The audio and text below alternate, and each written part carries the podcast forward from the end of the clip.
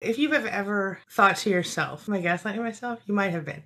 A longtime member of my YouTube community used to tell me that he was really good at gaslighting himself. It amused me at first, but when I really started to think about it, I realized he wasn't really off base in his assessment of a situation. See, we really can gaslight ourselves, and it's a phenomenon that isn't just seen in people who have been in relationships with narcissists. Of course, it's probably the most prominent among this particular population, but it doesn't have to be the story of your life. There are ways to identify self gaslighting and ways to overcome it. So let's talk about it.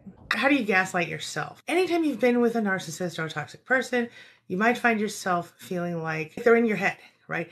Like every, you think things that they would say to you. What is self gaslighting? Well, Gaslighting itself is a psychological manipulation technique that is often used by narcissists to make you sort of doubt your thoughts, your ideas, your own judgment, your ability to understand, and quite honestly, even your own perception of the world around you and everything that's happening. Phrases that narcissists use to gaslight you. I never said that. What are you talking about? Um, excuse me, but you're overreacting again. Aren't you being a little dramatic? Do you hear yourself? You need help.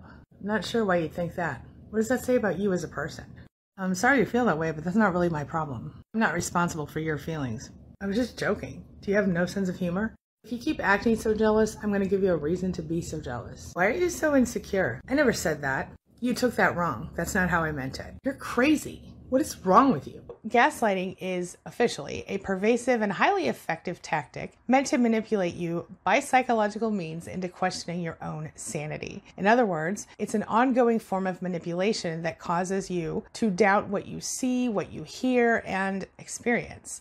In fact, it causes you to doubt your own perception of the world around you and what's happening to you. It's often used by toxic narcissists, and it's sort of a type of brainwashing that can cause you to eventually lose your entire sense of self. Repeatedly experiencing gaslighting can destroy your self worth, and it's going to cause you to question reality in general. Gaslighting is a manipulative, systematically perpetrated strategy that pathological narcissists use in order to control and often hurt their victims. They do that by instilling a narrative planting a narrative about a person that something is wrong with them when nothing was, or something is very wrong with them with a problem they had that was originally mild.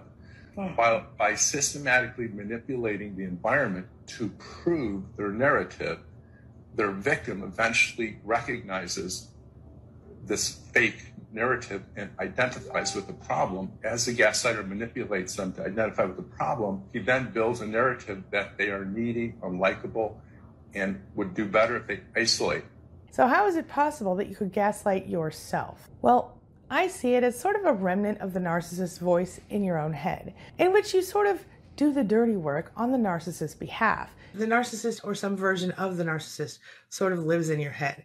In other words, you minimize and you invalidate yourself and your own thoughts rather than actually waiting for someone else to do it for you. Now, this is often a result of years or decades of conditioning by the narcissist. But what does gaslighting look like in real life?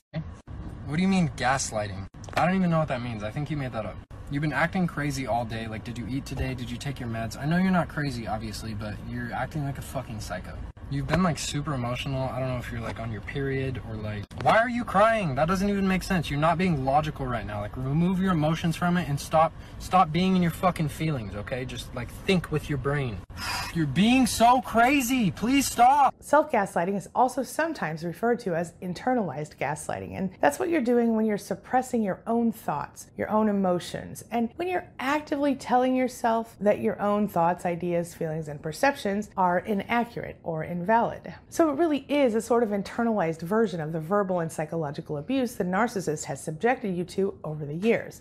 Does that make sense? So, why is self gaslighting a problem in narcissistic abuse recovery? What's the big deal, right? Well, when you're going through narcissistic abuse, you may have developed this self gaslighting habit as an attempt to sort of pre screen your conversations with the narcissist in order to reduce stress on yourself and the relationship. It might have been safer for you to sort of censor yourself before speaking, is what I'm saying. This mindset isn't uncommon with survivors, but it's problematic for you because it causes you to be overly cautious and to not trust yourself and your decisions. This keeps you emotionally and psychologically stuck in your toxic relationship, even when you physically already left it. It makes moving forward and creating a life that makes you feel happy and fulfilled nearly impossible. It keeps you stuck in victim mode and it never allows you to evolve beyond the role of survivor, even if you do manage to physically remove yourself from the direct influence of the narcissist. It makes you feel not good enough, not smart enough, just not enough in general. You become a disconnected, fragmented shell of your former self. So, what are the signs that you're self gaslighting? Number one, you don't trust yourself. Whenever you have to make a decision or a change in your life, you worry that you're going to make the wrong choice. This can be debilitating, especially if you don't have anyone you can trust to discuss your choices with. In reality, you might even prefer that someone else just tells you what to do, or otherwise, you'll just worry that you'll ruin everything and that you'll only have yourself to blame. Which brings me to number two you don't know who you are these days. What I mean is, you don't know how to talk about yourself, and if someone does ask you to do so, you're quick to change the subject. You find yourself feeling numb or lost, or like you weren't even really sure who you are anyway. You might not know what you like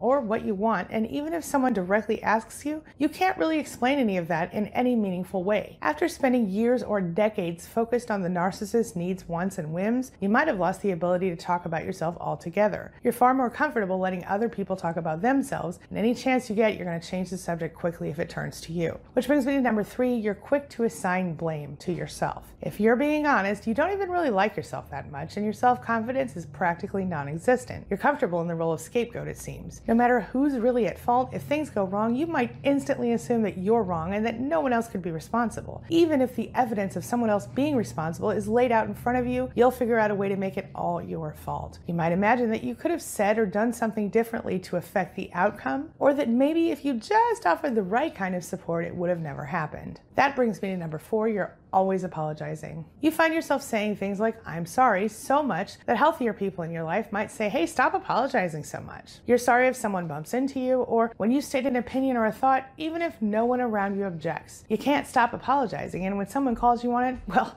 you apologize for that too. Number five, you feel like a fraud. You often worry that people are going to discover that you're just not enough or that you're not even a whole person. Maybe you even have full blown imposter syndrome. Everything you do leaves you feeling like you're pretending. You assume everyone around you is more qualified or effective than you. And you're either terrified that people will find out or you're already assuming they know it. So, how do you overcome self gaslighting? Well, once you've recognized that you're using self gaslighting, you've already taken the first step toward resolving it. But what do you do now? Well, how do you stop gaslighting yourself so you can continue to heal and move forward in your life? Well, I've got some ideas for you. Number one, remember that these aren't your own thoughts. As I explained earlier, very often self gaslighting feels a lot like a remnant of the narcissist's voice in your own head. So ask yourself, where do these thoughts really come from and why am I thinking them?